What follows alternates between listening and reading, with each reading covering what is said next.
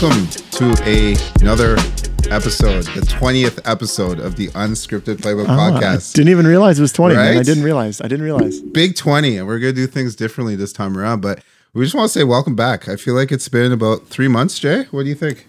I think it was 6 months. Like I had a kid and they're now actually, no. Yeah, they're now one. So it's been a year.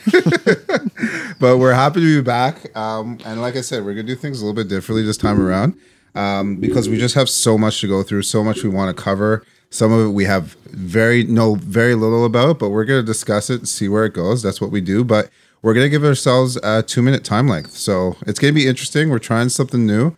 Like I said, we've been out of the game for a while, but hopefully it's entertaining, hopefully it's fun, and hopefully you guys get something out of this. So, Jay, I'm going to throw it to you. I'm going to let you give out the first topic. I'm going to get the clock going here while you decide which one you want to do, and then we'll get going. Okay. That's a lot of things to choose from, but I'll start kind of do like first in, first out. So like something fresh that's off the top. There's probably things from 2 weeks ago that we want to talk about, but what I want to go back to is an ancient topic, but it's fresh in our minds because it happens every 2 years or every 4 years, depending how you look at it. Mm-hmm. Nope, not the Olympics, but soccer. Soccer, particularly the Euro Cup. Okay. Now, I was pleasantly surprised after the first week, maybe 10 days, that their diving wasn't as bad as I remember. And I used to watch soccer a lot. I grew up playing soccer. I watched it. I stopped watching because the diving just got out of hand. I couldn't possibly bear it any longer. It was destroying the sport, in my opinion. And this year I thought it was pretty good.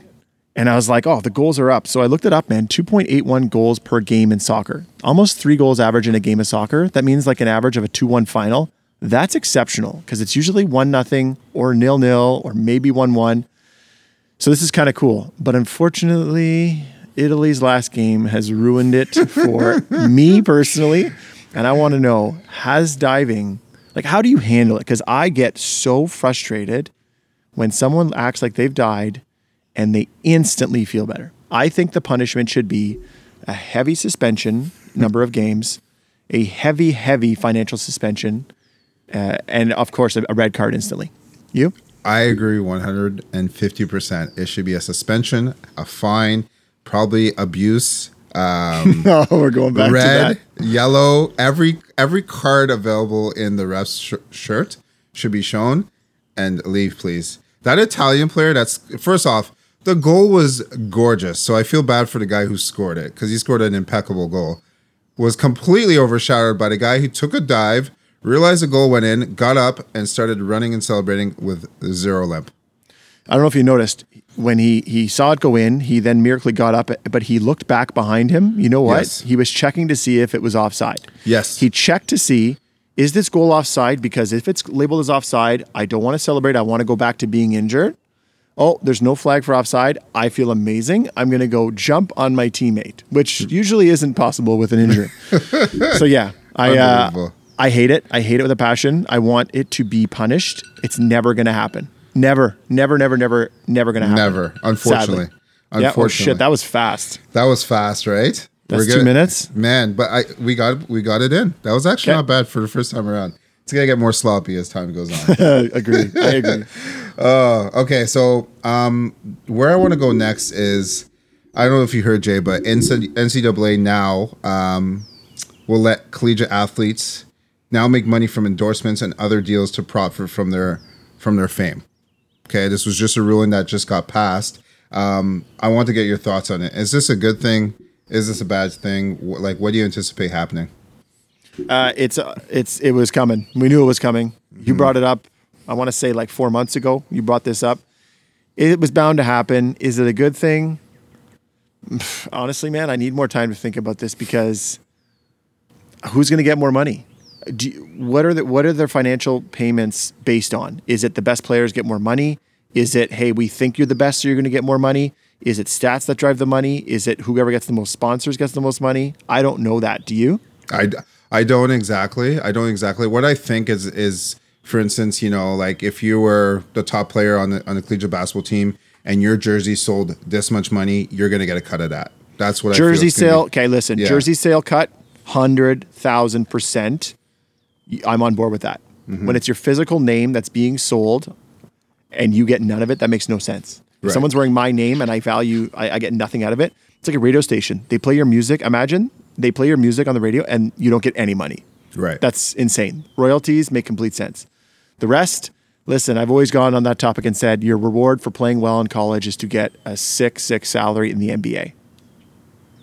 Okay, so what about, because this happens, what about those players that are really, really, really good in college but don't make the NBA? Or they're just not even making a fraction of that in the NBA. What happens to those guys? Well, then they're not that good. But they were really good in college. So then you're a college player. You're a great college player. Right. So if you're a really good intern, at your job, but when you get to your actual real job, you suck? It's a little different. Like Of course it is. But I'm like trying to, that's an analogy I thought of on the spot. I think it kind of makes sense.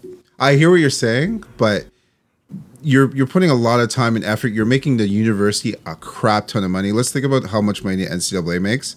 And those guys are just sitting in their suits, you know, or whatever, organizing things. Like, but Beach? They're replaceable. That player is replaceable. Yeah, but you're lucky to get that spot. That spot means you're on display to become a millionaire in 2-3 years. For some, not all though, not all. Keep to the good ones. To the good ones. Yes, but there's tons. Okay, I'll give you an outstanding player from 1993, Donald Williams. Ever heard of him? Who? Donald Williams went to University of North Carolina, won outstanding player of the tournament. They won the national championship that year. Why didn't he make the NBA? I don't know, but he was a fantastic college player. Fantastic. And he made the university a shitload of money. I think it's a good news story. I think he fucked up the job interview. That's what I think. That's the analogy, man. You got it. You got front of the line in the interview, the best candidate in a huge pool of candidate. Your resume was brought to the top. You got to the interview stage and you blew it and you didn't get the job. Okay. That's my analogy, man. Sorry, I know we went over. That's fair. Okay. I want to go back and listen to this again because we're going to have like next week, you know what we should do is pick 3 of these topics to dive into deeper. We could do that next week. We could do that next week. You got the next one, man. Oh, shit. By the way, I while you're thinking about the next one, Jay, you could take your time. Jay is outside. That's why you can hear birds chirping. It's actually. Can you actually hear it? Oh, I didn't know. Yeah. Hold on. Shh. Someone's actually teeing off behind me. I'm at the fourth tee box at TPC Sawgrass right now. Oh, okay. Sounds good. Shh. Sorry. Okay. They're playing. It's good. Okay. Chris Paul, do you love him or do you hate him? Go. I have no reason to hate Chris Paul. Do I think he's a little bit of an asshole? Yeah, for sure. But he's a small point guard, chip on his shoulder. Like he kind of fits that profile. I like Chris Paul. I'm happy for him. He's in the finals. Yeah, I have no issue with him. You? I'm happy he's in the finals. He deserves it. He was a grinder. He's always been a grinder because he's been good. And he's deserved this. He's not a shitty guy who snuck in. He's been good, just never got in. Do I like his persona on the court? Absolutely not. He's actually debatably worse than Russell Westbrook.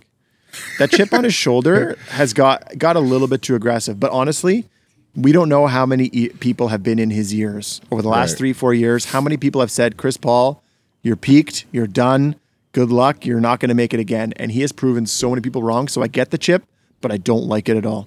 No, eh? You don't like him? He doesn't. No, when Beverley pushed him, that's bad. Okay, like Beverly's way worse of a human than Chris Paul. Way worse. So we're gonna go another 2 minutes to this because I wanna jump into that shove. Like, let's stop. If that's one of your topics, we'll wait. Yeah. Let's wait. Okay, because Chris Paul. I like the chip on the. I get the chip on the shoulder. I don't like it, and I'm glad he's gonna make it. He did it in L.A. at the Clipper Stadium where he was. Yeah. So he had the way when he went off and the amount of things he was doing to celebrate, it was just like... Rubbed you the wrong way? Yeah, I don't love that. What about you? I was okay with it. I like Chris Paul. He's like, you look up point guard in the dictionary and he is like the true point guard. Gets everybody involved. He gets to the right spots. He doesn't turn over the ball. He had 41.0 turnovers. Yeah. Zero. That's crazy. It's crazy when you think about it. He does that thing where he can actually drive, kind of stop, slow down. He literally just kind of worms his way through. He does. And he suddenly gets open. He has three people on him. Yeah. One or two little shifty steps, he's wide open. And I don't know what he does. Like kind of stops for a second, and then it continues. Like it's just everything just slows down. He's like in the Matrix. Okay, let's talk about the shove. The shove was okay. So in my eyes, I saw that happening. I'm like, okay, Pat Beverley. Look, if you think Chris Paul is an asshole, like Patrick Beverley is the biggest fucking asshole I have ever seen. That shove was so unnecessary, and you're such dirty, a bitch. You're such a bitch for doing it because. First off, you talk shit 24/7. People just listen to you talk 24/7. Someone lights you up for 41 points and you can't do anything else about it. He gives you a look and you shove him, not from the front, from behind. You're the definition of cowardly. Like yes. The definition yes. of cowardly. 100%. So here's what's weird. Why do, on the panel, Shaq, as well as Barkley, they kept saying, you know, we respect Beverley. We like him as a player. We don't like what he did, but we really respect him. And, you know, this was just one bad thing, one little blip on his chart. I don't know the history on Beverley, but everything I've seen of him this year, I can't fucking stand him, and I would never want him on my team. I think he's there's the agitator, like, the Gallagher of the Habs. Like, there's always that the Dennis Rodman of the Bulls. The agitator is one thing, but he takes it to the next level. He would make me uncomfortable as a teammate. Yeah, he does some things that make you, like, you want to support him. But when he does stuff like that, you're like, ugh, like, how do you support that? He's worked really hard to get to where he got to. Like, he's from the streets of Chicago. He, like, had to grind his way. He became a really good defensive player. And I respect all of that. I respect his work ethic. But, like, eventually you need to shut the fuck up. And eventually you just can't be going out shoving guys. Like, sorry, that is not okay. It was embarrassing. It was very embarrassing. Very. Yeah. Okay, is that 2 minutes? Or do I have time? Do I have more time? We got 13 seconds. Okay. What would you do when you see him in the locker room after the game? I've been in those situations where your teammate does something dumb and it's kind of awkward when you go back because you're like, yeah, that was really stupid. What would you do? I don't even say a word to them. That's like my way of saying that's really stupid. Don't even say a word to them. Do you want him on your team? If he can avoid doing that stupid shit, I'm okay with it. I don't like all the talking. Like, eventually you just need to shut up. Like, just play. Yeah, the comparison to Dennis Rodman that you heard. Did you hear about that comparison? No. See, they're completely different. No. They're completely different. Dennis Rodman and Patrick Beverley are not even in the same category. World champion. The only thing they have in common is they both work pretty hard. That's the only thing they have in common. Mm-hmm. Dennis Rodman is like, yeah, you saw some things he did off the court, mostly. He kicked the camera guy. Wasn't the best thing ever in the world. But, like, he showed up for his team. He didn't talk a lot of shit. He didn't really talk a lot of shit. He would tussle it up with some guys and get in their heads and stuff like that. But it was all part of the game. Patrick Beverley's just shoving people in the back. Dennis Rodman has never... he shoved Scottie Pippen in the back pretty bad.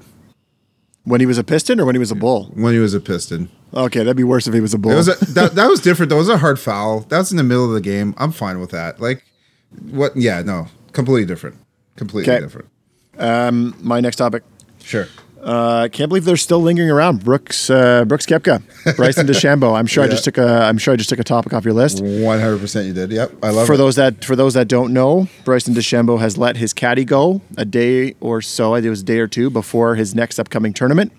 The reason they cut ties was this past weekend. Yeah. Okay. Yeah. But right before an event, right? Yeah. Yeah. It was on Thursday. Yeah. If you know the reason as to why, I'll let you know, but I know they parted ways and of course, Brooks Koepka pounced on the opportunity, sends out a tweet. I couldn't do it without my guy, Rick, best friend and greatest caddy. And then he was saying that it was Caddy Appreciation Day. Right. So he jumped on the opportunity to say how much he appreciates his caddy right after his big rival cuts ties with his caddy. Again, all for this. PGA is just salivating at how good this is for their marketing. Yes. I want to know why the split happened. Maybe you know, maybe you don't, but I want to hear your thoughts on it too. I don't know why it happened. Apparently they've done this before, which I don't understand, but I don't know why it happened. I love that Brooks Koepka did that. Like, he's just, putting a little gas on the fire, just in case he needs a little gas. But that's Brooks Koepka. He just doesn't give a fuck, and he does not like the guy, clearly. The PGA is asking them week to week, can we pair you guys up this weekend? Can we do it this weekend? And is that a fact? Is that a fact? Well, they tried to pair them up at the U.S. Open, and DeChambeau turned it down. Okay, because I was watching, and I noticed that they were way far apart, hours apart in tee times. Yeah, and they obviously they didn't finish in a similar result, so they didn't play any close to each other on Saturday or Sunday. So they could have been paired up at the U.S. Open on Saturday. They had the same score, and everyone thought it was going to go down, and DeChambeau turned it down. Okay. Yeah. This thing is, PGA is egging it on. Like they're not going to step in and do anything about this. This is fantastic. Hell no. Do I support it? Yeah, absolutely. Yeah. I don't know if I would do it. This is a bit of work. You're turning into like Kevin Durant territory, where you're like giving yourself extra work to get on Twitter and to. I guess he's not defending himself. He's bashing. Yeah. So you're a fan of this tweet? Do you like that he's being an agitator? I do. This is totally unnecessary. I like it. This was. Would you like it though if it wasn't at Bryson?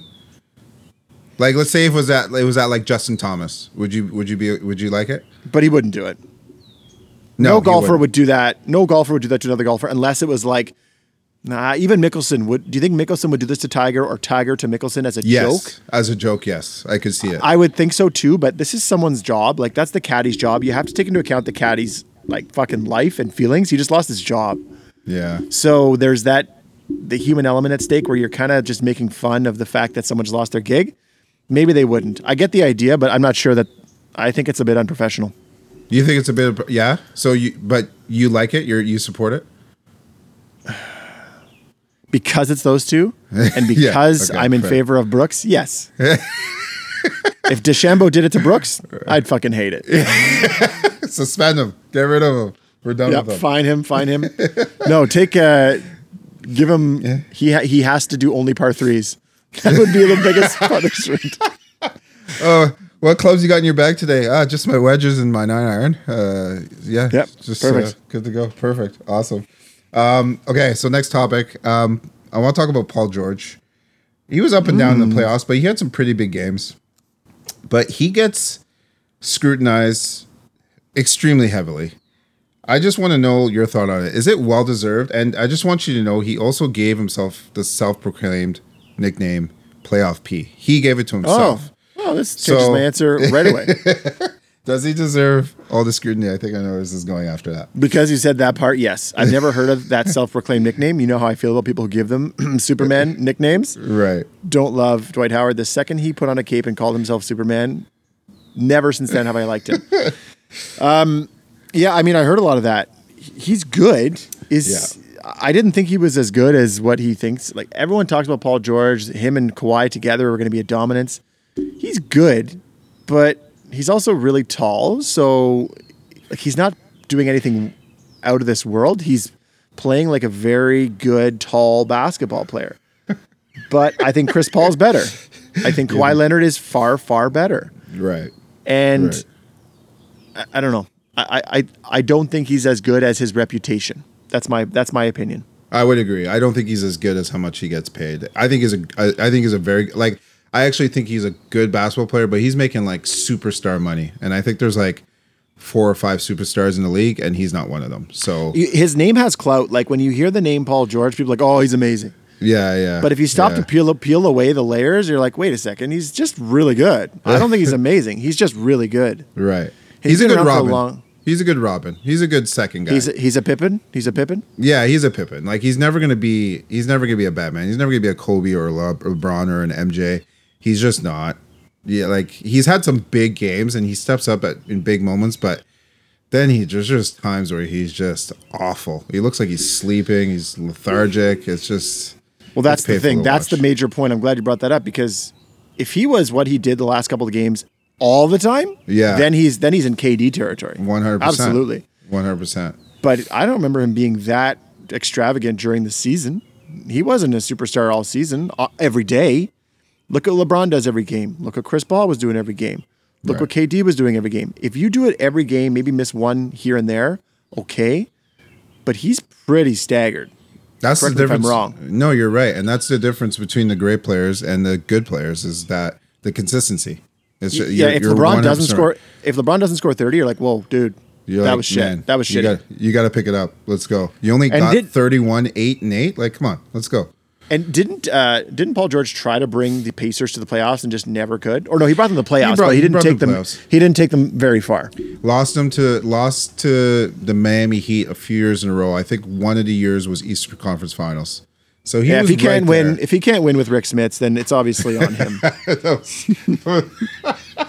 Those are two totally different eras, but I love the joke. It's good. It's good. Why? He played with Rick Smits? No, he did not. Rick Smits played like in the late 90s, dude. You're telling me they 2000s. Never overlapped? They never overlapped. I can guarantee you that. That means Paul George has been in the NBA for about 25 seasons, and that has not happened. Okay. My turn? Good call, though. Yes, your turn. My turn. Michael, jeez, Michael. Well, you're like, whoa. Sorry, babe.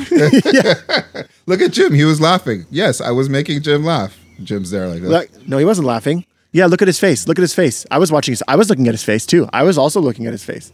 So uncomfortable. That's a very, very good episode. The dinner party episode on The Office. If you haven't watched it, I highly recommend it. I watched it last week. It's legendary. Watching his big screen TV where he's standing like 2 feet away from it. It's 4 inches by 2 inches. I finally caved. I went and got myself a plasma screen TV. Have you seen the outtakes? Have you seen the outtakes where they're just dying? They can't. Yes. Oh, so good. Because she throws the Dundee across the room and breaks his TV. Exactly. Don't worry. I'll get you a new one. Good luck buying it on your $100 a month salary, babe. Oh, and then the song that one night, make everything alright. Alright, all night, alright. Oh yeah. Okay, pop quiz. What was the name of Jan's assistant on The Office? Hunter. Very good. Yes. Hunter. And I think we're left to believe that they did hook up. 100% hooked up. Yes. Because if you listen to those lyrics, that one night, you make it like the song is about Jan, obviously. Correct. Obviously, that one night they had sex. And also that episode shows where Michael sleeps in the bedroom. He doesn't sleep on the bed. He sleeps on the little bench at the foot of the bed. It's extremely comfortable at the end of the bed. What's that episode where they bring Dwight brings the young intern to get a deal done with Jan, the Yellow Pages? That's the white whale. Yeah. So he brings they call him Dwight Jr. Yes. Yeah. The guy from Hot Tub Time Machine. They bring him to try and purchase from Jan, who works at I think it's the White Pages. Yeah. The White Whale. Yellow Pages or White Pages? I'm not sure. One of the pages. It's definitely one of them. Yeah. And Dwight pawns the kid off for one night with Jan, or a weekend. They fly somewhere and she just has sex with them for like 3 nights in a row. Yes. And that confirms that she had sex with Hunter. Because that's true. Yeah, you're right. Yeah, she has a thing for young guys. All right. We got off topic. I could stick with basketball. And I suppose I will. Let's make this quick, because then it's basketball. We're there and I'll change topics afterwards. But Brooklyn Nets. Okay. Is there a reason why they've lost so early? Oh, yeah. It was the injuries. It was just the injuries. That's it. Next topic. No, it's joking. The injuries. If that's it, let's save the time. It is the injuries. Durant ran out of gas. Like they were relying on one guy. They had a washed-up Blake Griffin. Kyrie Irving was hurt. James Harden was playing at 50%, maybe. He was James Harden out there, just couldn't go to the hole or do anything, because he never plays defense, so that didn't make a difference. But like, that was it. They're just banged up. Okay, I guess my major question would be then: do you feel bad for the Nets? Do I feel bad for them? No. Do you feel bad for the Brooklyn Nets? I wouldn't feel bad for any team in that situation, and here's why. What situation are you referring to? Just the injuries. It's part of the game. That is part of the game. Nobody gives a fuck that Michael Jordan broke his foot in '86 and the Bulls lost in the first round. Like, nobody gives a shit about the injuries. It's part of the game. Nobody cares that the Raptors beat Golden State when Durant and Klay Thompson were both down. They're like, we won the fucking championship. We don't care what happened to Golden State. So it's just part of the game. So you don't feel bad for the Nets? Absolutely not. Would you feel bad for the, let's say, Booker and Paul both get injured? No. Game one of the finals, and they don't win the championship. I feel bad for the NBA because they're losing out on money, but that's about it.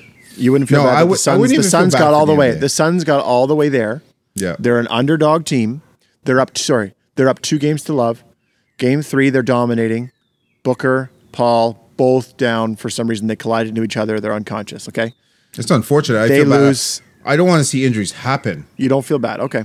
But I wouldn't feel bad for the team or like da-da-da. I obviously, I'd feel bad for them. I hope it's not like serious. I hope they're back quickly, make full recoveries. But no, I don't feel bad for teams that have injuries. Okay, fine. Yeah. Next. You? Oh, I don't. I love that the next. I mean, I don't like the injury factor. Right. But I'm thrilled the Nets didn't win it because that would have been boring as hell. And I'm glad Durant tried to do it all himself and saw that he couldn't. It makes me feel good too because I'm not a fan of his persona at all. You're just fucking dishing them out today, eh? Who are you going after? Paul George, Kevin Durant, Chris Paul. It's all a similar personality. It's all a similar on-court personality. But Durant's, for me, is the off-court, too. Like, dude, get off Twitter. Shut the fuck up. Just let people make fun of you. Who cares? You're a millionaire. They're nothing. Let them say whatever the fuck they want. Like, go away. Leave them alone. Just, I don't know. That surprises me. That bothers me a bit with Katie. Yeah. That's fair. That's fair. Okay, your turn. My turn. Okay. My turn. Josh Donaldson. I don't know if you heard this. I chose to ignore this. Go ahead. I just have to. I mentioned it because I know how you feel about him. He no longer plays for the Jays. So you can fully hate him now. No. I won't hate him, but go ahead. Okay. Fair enough. So obviously, you know about the MLB not allowing for sticky substances. They are checking pitchers in between innings whenever they feel like it, checking their gloves, checking their hats, checking their hands. It's bizarre. The first day, I don't know if you saw, Jay. The guy who dropped his pants? Dropped his pants. Two of them dropped their pants. Was like, it's just like... Very unprofessional, very childish, a little bit over top. So Josh Donaldson hit a home run off a pitcher and yelled out, "Not so sticky anymore," while he was running the bases. I did not know that. I did not hear of that. I did not know that. I died laughing. So okay, I'm going to throw through a few questions at you. Okay, so do you think, because the explanation for the pitchers are it's safer for the hitters. They have more control of their ball. They can spin it more, all that stuff. But it actually, when we're throwing that hard, that fast, we have more control over the ball. Do you think it's a bad thing that they're doing this, or do you think it's a good thing? And is Josh Donaldson an idiot for yelling that out? What he yelled out doesn't bother me. Like, he's asking for it. If you do something like that, just expect to get beaned. So if you're running the bases and say anything, just, I'm a pitcher. I'll take it because I have a weapon. I'm holding a weapon that you will receive in 2 innings. So say whatever the fuck you want. That's fine. As for the sticky thing, like, I don't give a fuck what this... I don't give a fuck what they put on the ball. Well, I shouldn't say that. I don't know what the fuck they're putting on the ball. That's what I meant to say. I don't know what the stickiness actually does. To me, it seems less slippery, and therefore they have more control over the ball. I see that argument, but I'm not a pitcher. I have no idea. Right. But there must be a reason that they're cracking down. There must be something. It's a clear advantage. I think it's just a clear advantage. For the pitcher? Yeah. But, dude, the amount of home runs has never been higher. Is that true? Yeah, but that was... Okay, here's the thing. They were also juicing up the baseballs, though, at that point. Well, that's the thing. Like, did we know that? We found out at the start of this year. And then they unjuiced the baseballs this year. Okay. Well, now I want to see... Now I want to see homers. Yeah. Because the stickiness, honestly, I just... I don't know. There must be a reason why they're asking them to check. There must be an advantage to the pitchers. There must be. Right. Someone in the head office must know from being a pitcher or something that it is an advantage for the pitchers and that's not fair for the hitters. Baseball back in the day was a bare hand, a baseball, and a bat. We want to get as close to that as we can. Advantages to either side make no sense. Astros did that. Look what happened to them.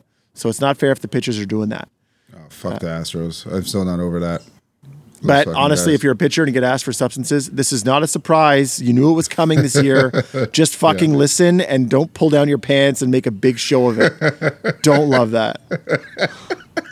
How childish do you have to be? Anyways, it's dumb. It's dumb. I just like the shock factor. Like, what? What do you mean? And they take off their hat. They're throwing their glove down. Why are they surprised?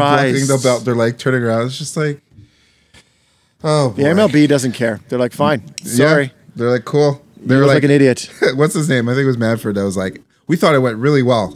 We thought the opening night went really, really well. We were very happy with the results. So every pitcher fucking hated it and made it look stupid. You. Is it me? Right. Is it me? Your turn.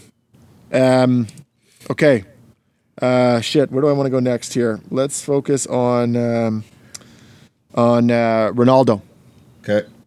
Are you a fan? Cristiano Ronaldo, soccer, Portugal. Yeah, big fan. Okay. You know I wasn't.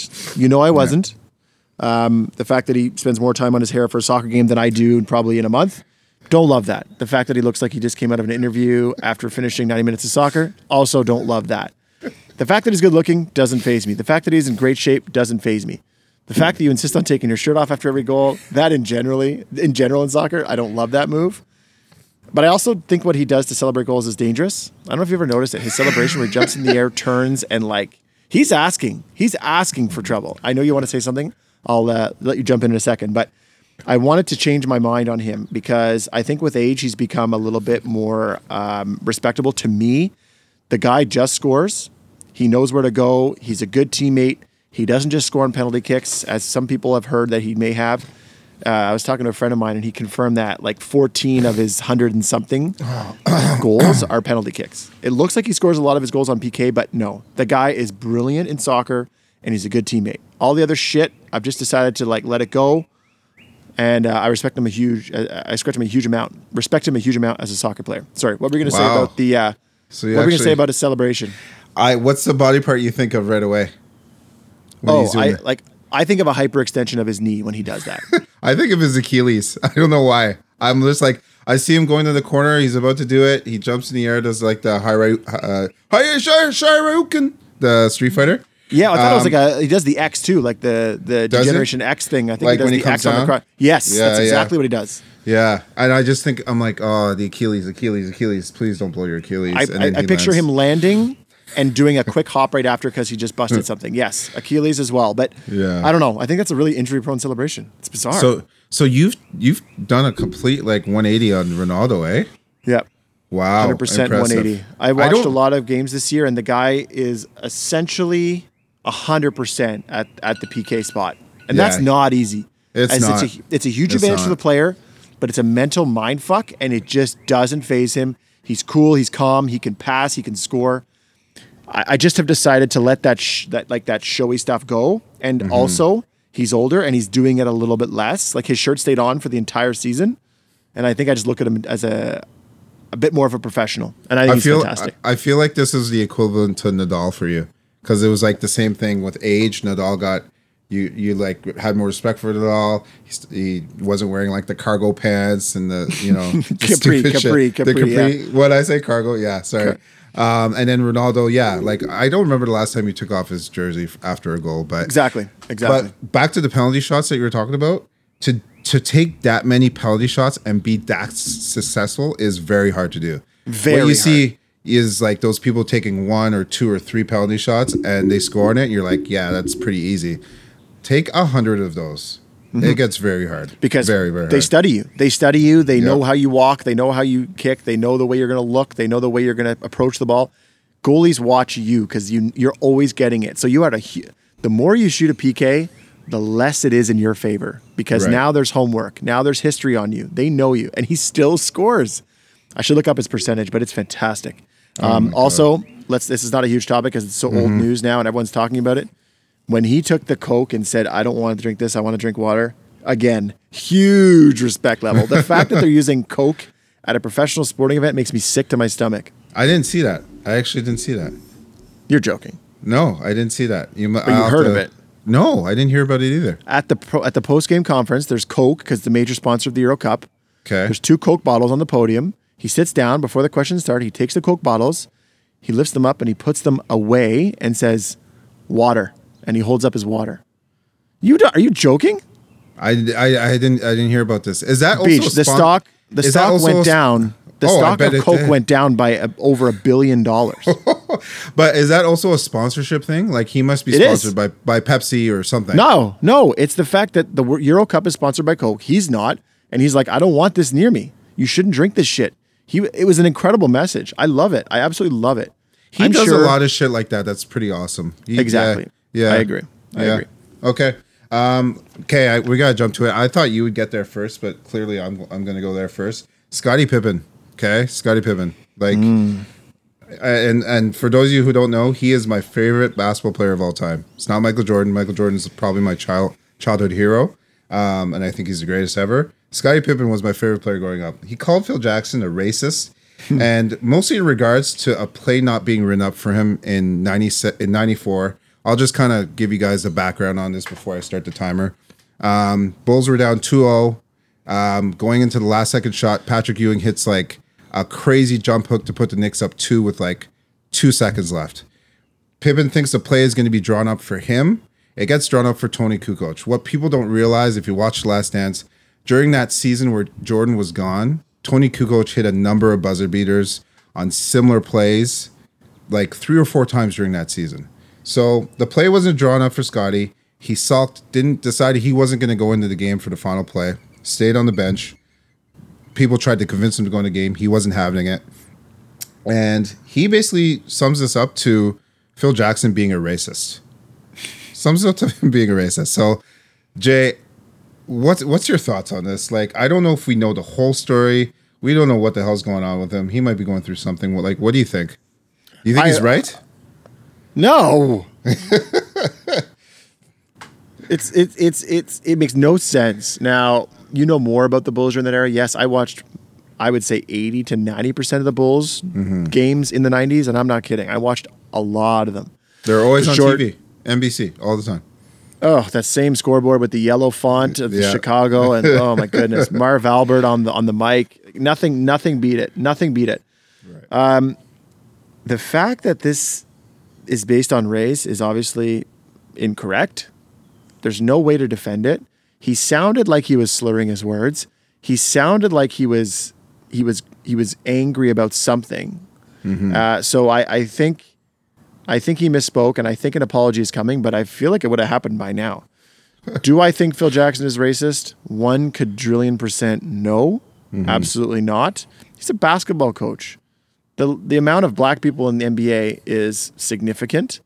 He was well respected by every single one of them. No one has ever come out with anything to do with racism. And he's played on a couple teams, and he's seen hundreds, he's coached hundreds of athletes, maybe thousands. And never has a black player come and say anything about him. So Pippen is wrong. Pippen is angry. Pippen is doing something weird. I don't know. Something must be going on behind the scenes, but I expect an apology coming soon. You think an apology? I don't see an apology coming. There's talks of his book being promoted. There's talks of his tequila or his whiskey being promoted, but that's not the smartest way to do it. It's not the smartest way to do it. And you're right. I don't think Phil Jackson's a racist in the least bit. I look at all the players he coached, played with. I think about Walt Frazier. I think about Willis Reed. I think about Michael Jordan, obviously, Scottie himself. This has nothing to do with race. Scottie's definitely going through something. I know he lost his eldest son months back. I'm going to go a little bit longer on this. But yeah, he's definitely going through something. I think he's promoting his book. He's promoting his, I think it's bourbon. This is the wrong way to do it. He's burning so many bridges, and it's just not like he was taking shots at Michael. It's just at what cost? Yeah. Okay. You're going to make some money off your book. Good for you. And you're going to have nobody left. Good for you. He is going to sell a lot more of his, you're right, but he is going to sell a lot more of his book, but it's you're going to make a ton of money and spend it on nobody. Yeah. I'm buying it. I'm telling you right now, when it comes out. Were you going to buy it before that comment? Yeah, I was going to yes, I would have bought it before that, just because, again, he's my favorite player of all time. And this has nothing to and here's the thing. Scottie has said some weird things over his entire career. He's good for one stupid thing a year when he played and even after he played. So this doesn't shock me in one bit. Has Phil Jackson come out with anything? No, he probably won't. Just because he's so laid back about stuff. So is MJ. You're not going to hear from them. They just don't care. They're not even going to give this any attention. Not one bit. I feel bad for Pippen, man, because you know him better than I do, but this was dumb. That was a very big dumb mistake. Very dumb. Very dumb. Okay, me. This will be a quick one. Okay. Do you think Joey Chestnut will die at a very young age? He's either going to live till he's like 140 or he's going to die in like 3 days. I just don't know. I just don't know which one. That can't be healthy for you. It can't. Nope. It's not the fact that it's like lips and assholes of a pig, which is what hot dogs are made of. It's the fact that your internal organs aren't prepared to take in 76 wieners and buns within a 10-minute span. Like, think what that does to your body and how long. Like, I've taken like 2 or 3 bites too quickly, and I could feel it like going down my esophagus a little bit slower than it's supposed to. Your body's like, what is this? What are you putting in? Oh, it gives you a little nudge in the throat, and it's like, hey, dude, take some water, take a minute, then bite slower. Yeah.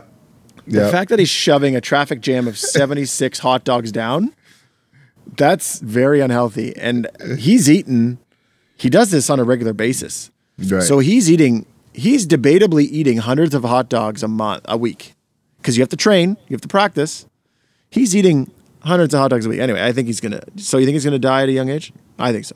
Like I said, it's one or the other. He's going to outlive all of us, or he's going to, like, next week, it's over. I just saw the headline. How is he not obese? I don't get it. Fuck, I don't know, man. I don't know. I have no idea. Let's not waste any more time on this one. Sorry, just before we move on. Can we just waste about 2 more minutes? He definitely has to eat quite a bit when he's not in competition because he needs to stretch his stomach. So it's not just the competitions he's doing this. I guarantee. But listen, dude, is it even getting to his stomach? Does it just go right through it and straight to his anus? By the time he eats that last hot dog, 10 minutes have gone by. It takes more than 10 minutes for your hot dog to get from your mouth to your stomach. I feel like it's on its way down the large intestine, and it's like, maybe I'm wrong, but either way, dude, watching them eat it, it's the speed. It's the speed at which things are going down his gullet that are just disturbing and dangerous. I just can't. It's a competition of who's going to die first, the guy who made Super Size Me or Joey Chestnut. Oh, by the way, Joey Chestnut is a hot dog eater champion. He ate 76 hot dogs in a span of 10 minutes. And that's the last we're going to talk of him. Next. I like it. Let's go to Shari testing positive for marijuana at the Olympics. So she's not running next month. Quite disappointing, I think, because she's an incredible runner, incredible athlete. Do you support this decision, Jay? Do you think it's they made the right choice in not having her run due to marijuana?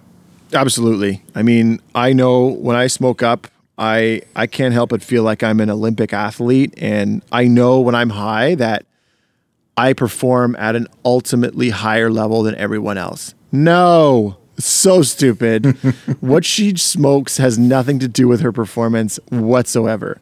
If anything, it would make it harder to train. Some people want to just chill. They want to eat. They want to do something that's not necessarily productive towards Olympic training when they smoke. So she's doing it for an injury. She's doing it to relax. It has nothing to do with making her perform better. This thing has to stop. This marijuana being a factor for Olympic competition, gotta stop. 100%. I agree with that. I agree that they have to change. The rules are stupid. I don't agree with the ruling. I think it's dumb. Is it unfortunate? Do I think that... Okay, here's the thing. I'm not okay with athletes smoking marijuana during competition. I'm not okay with that. Why? Why? Because in some sports, it will help you. It will relax you. It will slow down your blood pressure. That's true. Okay? So, like, picture yourself playing golf. Picture yourself, archery. Like, it's going to slow down your heart rate. It's going to settle things down. So I'm not okay with that. However, this was months before the trials, and you're penalizing her when she definitely hasn't smoked it since the trials, and she's not going to smoke it prior or during the Olympics. It makes no sense. Do I think it's unfortunate? Absolutely, but the rules need to change. The rule is the biggest concern for me. Fine, you're not going to let her run. That's unfortunate for her. She's got to wait another 4 years, which is extremely disappointing. That's sad, dude. Put yourself in her shoes. That would be crushing. That would crush me. So crushing. But they got to change. It's a stupid rule. It's just your point about like smoking right before you're about to go pole vault. Yes. Yeah, that might actually help because all my nerves of stepping on the line, I'm ready to go. I'm going to be shitting my pants. Right. I was watching some trials today, like 800 meters, pole vault, high jump, steeplechase, which is the dumbest event in the world. I'd be nervous as hell. But if I smoked weed maybe an hour before, I might walk in there being like, listen, I'm calm. I know I can do this. Let's roll. Totally. Yeah. Yeah, I agree with you. Day of, not allowed, but I'm not sure if they test your blood the day you wake up, do they? And what's stopping them from lighting a spliff somewhere before they start? Who knows? But right, whatever. If you do it, good for you. But yeah, dumb. It also could get ugly if they're like literally like in the blocks taking a, like one last puff, and they're like, all right, let's do this. Squishing it in the track. Maybe that's why they do it, to make sure like it's zero tolerance so that you don't try to sneak it in the day of. I don't know, but it's dumb. It needs to be like the NFL where it's like, okay, here are all the months you can smoke weed. Do not smoke weed here, and here. True. End of discussion. Are you using the NFL on a how to do something properly? They just started that last year. So no, I'm not giving them much credit. That should have been it, and this is coming from a non-weed smoker. I smoke weed twice in my life.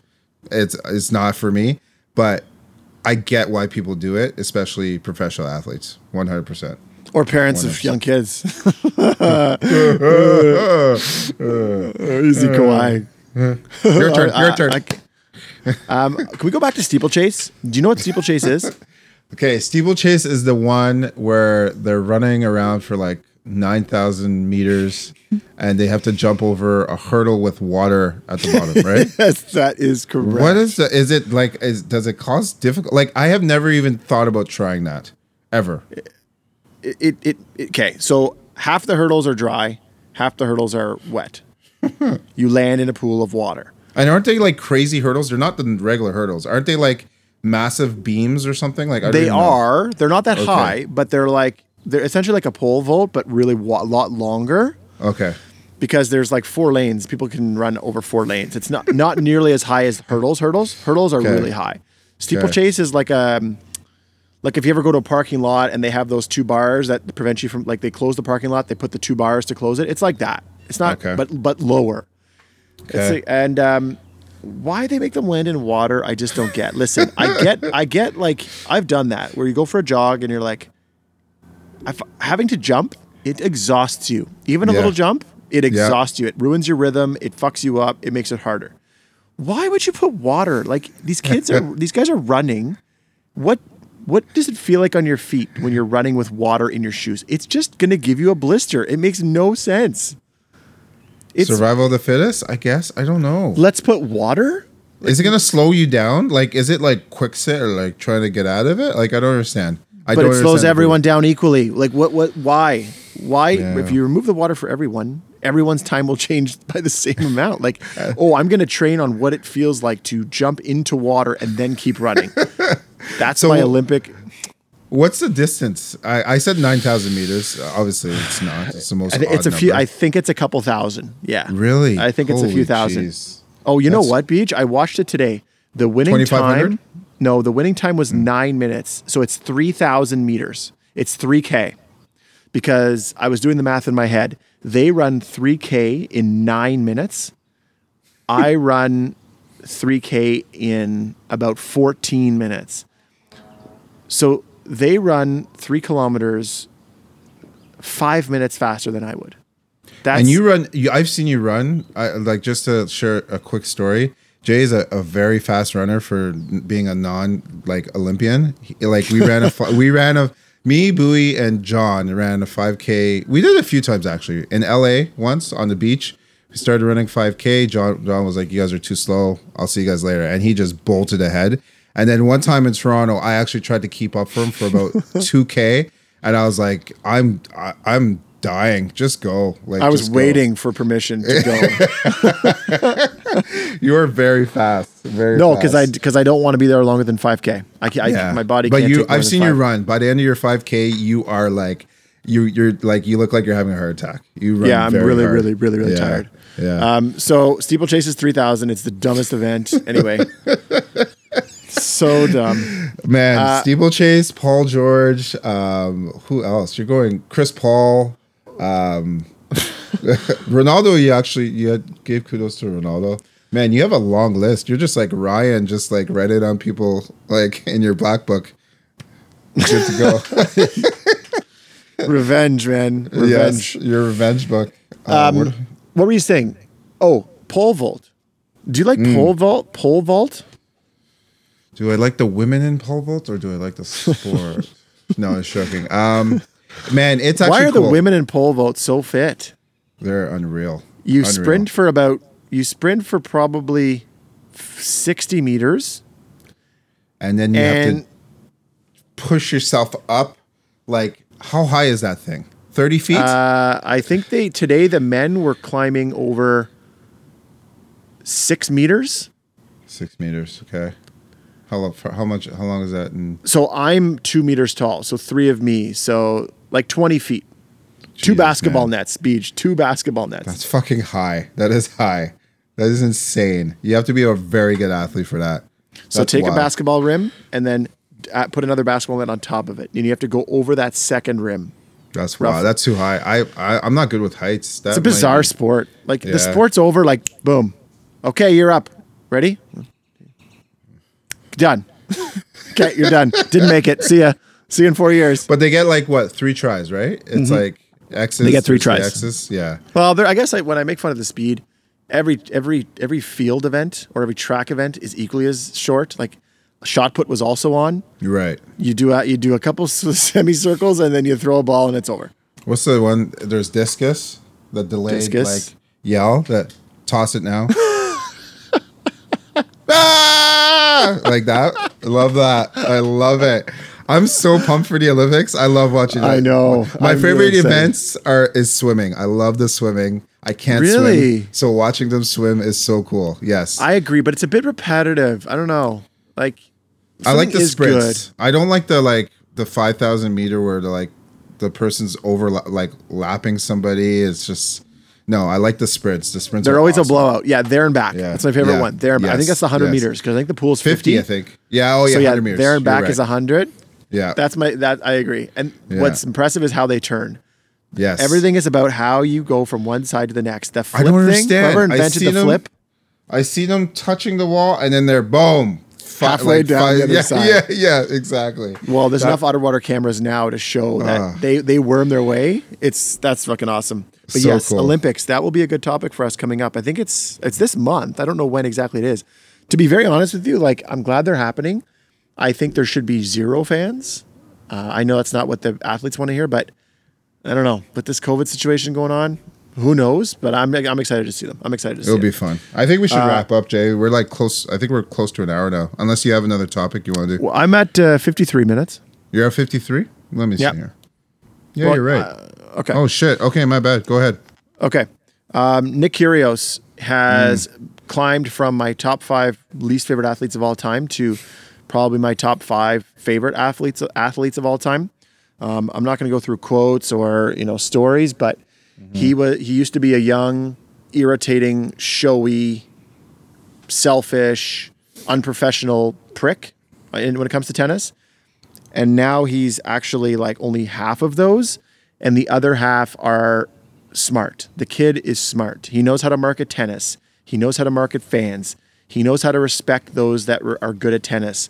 He knows how to point out someone who's not respecting tennis. Listen, Beach, the number one thing as to why you should like him, he was the first one to rip on Djokovic for playing in a tournament during COVID and hosting that charity tournament at the peak of COVID. He hosted it and he got everyone infected, his whole family, almost everyone who attended the post game and the after parties. And he called him out and he called Djokovic a selfish asshole. And he will call someone out. Listen, Kyrgios is a dickhead on the court. He does tweeners when he shouldn't. It's hard to explain, but when his opponents hit good shots, he will always clap. He always says, good shot, mate. And he's actually a good dude. He just has a bit of a prick mentality and I don't want to be here. But I've listened to him now for a couple of hours on podcasts. He doesn't want to do it. He doesn't want to be there. I'll go into more details with him another time, but he wants to market tennis around people like Felix Auger-Aliassime. He's like, who's going to take over tennis marketing when Federer, Nadal, and who's the third guy? Djokovic are gone. Put your money in people who are actually have flair. Tiafoe, loves Tiafoe. Tiafoe gets any crowd pumped up. Anyway, what do you think of Kyrgios? Well, I don't know enough. Like, he's like, just from listening to you talk about him, I don't know enough about him. I only see the asshole things, so it's tough for me, right? I don't listen to his podcast. I just see him being a complete dick on the floor. And I see the kind of nice gestures. Like, he forgot his shoes the other match, and he asked like a lady to go back in the locker room and get them for him. I don't know if you saw that, Jay. No. She brought them over. He was like extremely polite, grateful, said thank you, really appreciate it, and then he put them on and he started warming up. But I don't know, man. I just wish he wouldn't do those on-court explosions, because it'd be a lot easier from hearing what you're saying about him to like him. But that's all I have to go off of. That's what's there's more. I'm telling you right now, do some research on him and look into him more, because he just. I love that you called out Joker. I fucking love that, because yes, I don't like Djokovic. I could see him totally doing that whole COVID shit 100%. Selfish, and I love that Kyrgios called him out on that. So he doesn't like the conformity. He doesn't like how every player looks like a robot, every player acts like a robot, every player talks like a robot. He hates it. So that's why he does what he does, because it keeps him excited. He's trying to stay in tennis, but he's bored out of his mind because he doesn't want to be a robot. So this is how he keeps it fresh, so that he'll actually keep coming back. And dude, people watch him. He gets a lot of fans. Anyway, I'm not sure enough time. I'm going to get some real quotes and real stories, but man, he's really turning into one of my favorite tennis players. Interesting. I did want to touch on one thing. Thank you for talking about that, Jay. I need to do more research about Kyrgios, because I think you're mentioning some good things, and if you like him, that's saying something. Usually hate guys like that. I do want to bring back my attention to the Montreal Canadiens being in the Stanley Cup Finals. Yeah, and that's my last topic. My last topic is Carey Price. So let's bring it. Yeah. Okay, because I think I was episode 2. I was talking about how I was talking about how I think Price is going to have a great year. I think he's got feeling a little bit of pressure from Jake Allen. They lit a fire under his butt, and he's ready to go. And then I think it was like halfway through our episodes, probably episode 12. You're like, Beach calling out the Montreal Canadiens. Look at them now. They slid down the standings. They slid down. They did. And now they're in the Stanley Cup Finals. So Jay getting pummeled. But, no. I knew this was coming. I had to point it out. I knew this was coming. It's well deserved. I wasn't watching much of hockey during that bubble. I wasn't interested in it. I've certainly picked up in the second half of the playoffs. They were a good team. To see what's happening to them now is very sad. They might get swept. To be very honest, I think it's very likely they'll get swept. But yeah, kudos to you. You saw them at the top and you're like, they're legit. I didn't think they were. I mean, how many goals did Austin Matthews get again? He was hurt and scored 42. And what was the number I predicted he would get? Did you say 42? I did. Okay, impressive. I said he'll score. No, I think I said he'll score between 42 and 44. If he wasn't injured, and you said 50. I said 50. I did. He would have got there if he didn't get hurt. But that's why I said he will get hurt. You did say that. So Carey Price, my last topic. Something up with him, because he went from being an absolute all-star hero to letting in very mediocre goals. Just a bad run. Nothing wrong with him. I don't think it was all him. Honestly, here's what I think it is. Okay, Montreal, scrappy goals going in. But Montreal, I'm going to take some heat for this, especially from my Habs fans. Montreal, it'd be nice for you to get some heat for a change. They were relying on Carey Price, especially against Vegas, but really all playoffs. And their defense isn't very, very good. Like, they're not that good. They aren't. They ran a hot goalie. That's you've seen this in the playoffs. How many years? People run a hot goalie. Dwayne Rollison that one year, Edmonton year, got hot. Cam Ward got hot. You could name a bunch of goalies. St. Louis, he got hot. He's terrible, according to a lot of people. I'm not going to mention the sources, but he's terrible, apparently. Like, you run a hot goalie. Carey Price is a very good goalie. He's taken his brunt of shots throughout the entire playoffs, and now it's showing. He had maybe one bad game. The other couple games I don't think were his fault. And Tampa Bay is really fucking good. Tampa Bay is very fucking good. Yeah, it's kind of boring how good they are. Who's the goalie that was really, really good with Boston, and then the Leafs picked him up, and he was garbage? The name is not coming to me. Anderson, isn't it? No, it'll come to me eventually. But yeah, that's another example of what you were saying. You named off a big one. Cam Ward, man, talk about a good example of that. It's exactly what happened. He was hot one year. Done. That was it. Yeah, another one. Murray for Pittsburgh. He's now in Ottawa. Matt Murray. Done. One good run. It's hard to be consistent, man. Fleury's been consistent his entire career. Price has been pretty consistent his entire career. Chicago Blackhawks. Who is their Stanley Cup goalie? Corey Crawford. Ed Belfour? Yeah. Yeah, Corey Crawford. Yeah, yeah. Also, he had maybe two good years. Then he was done. Done. Corey Schneider. Done. Was he ever that? Luongo. Did he take Vancouver somewhere, or did he take the Jersey? Did he take the Jersey somewhere? What happened? I don't remember him being that great. He was a backup that actually ended up being a pretty good backup. That's all I remember. Well, he took over the start. Luongo. Yeah, they kicked out Luongo for him. Right, and he was awful. Like he was good in the playoffs, I think, for a bit, and then he was awful after that. Like they were riding a very hot goalie, and Tampa Bay just went through that hot goalie and their terrible defense. Is the game tonight? Tomorrow, right? Tomorrow, yeah. Okay, sweet. Awesome, man. We got through. I got through all my topics. Perfect amount. We're at the hour mark. Yeah, that was good, man. That was interesting. That was a different way of doing it. I think it worked out pretty well. That was a good way to do it because we had so much shit to cram in. And if I honestly think there's one here, like I want to, let's pick maybe one where we can go into more detail if there is one that deserves it. I'm not sure if there is, to be honest with you, though. Well, the World Cup's going to be ending next week. I'm curious to see how that goes. That'll be fun. That'll be good. We'll have Wimbledon finishing up, wrapping up, Olympics starting. I didn't bring up Wimbledon. I didn't want to. We can. I'm hoping that Akbar can join us next week, and I can, because we got to talk about Murray, because I'm not sure if you saw that game. I didn't. Okay. This tennis is definitely the sport where I follow it more than you. Like I follow it a ton.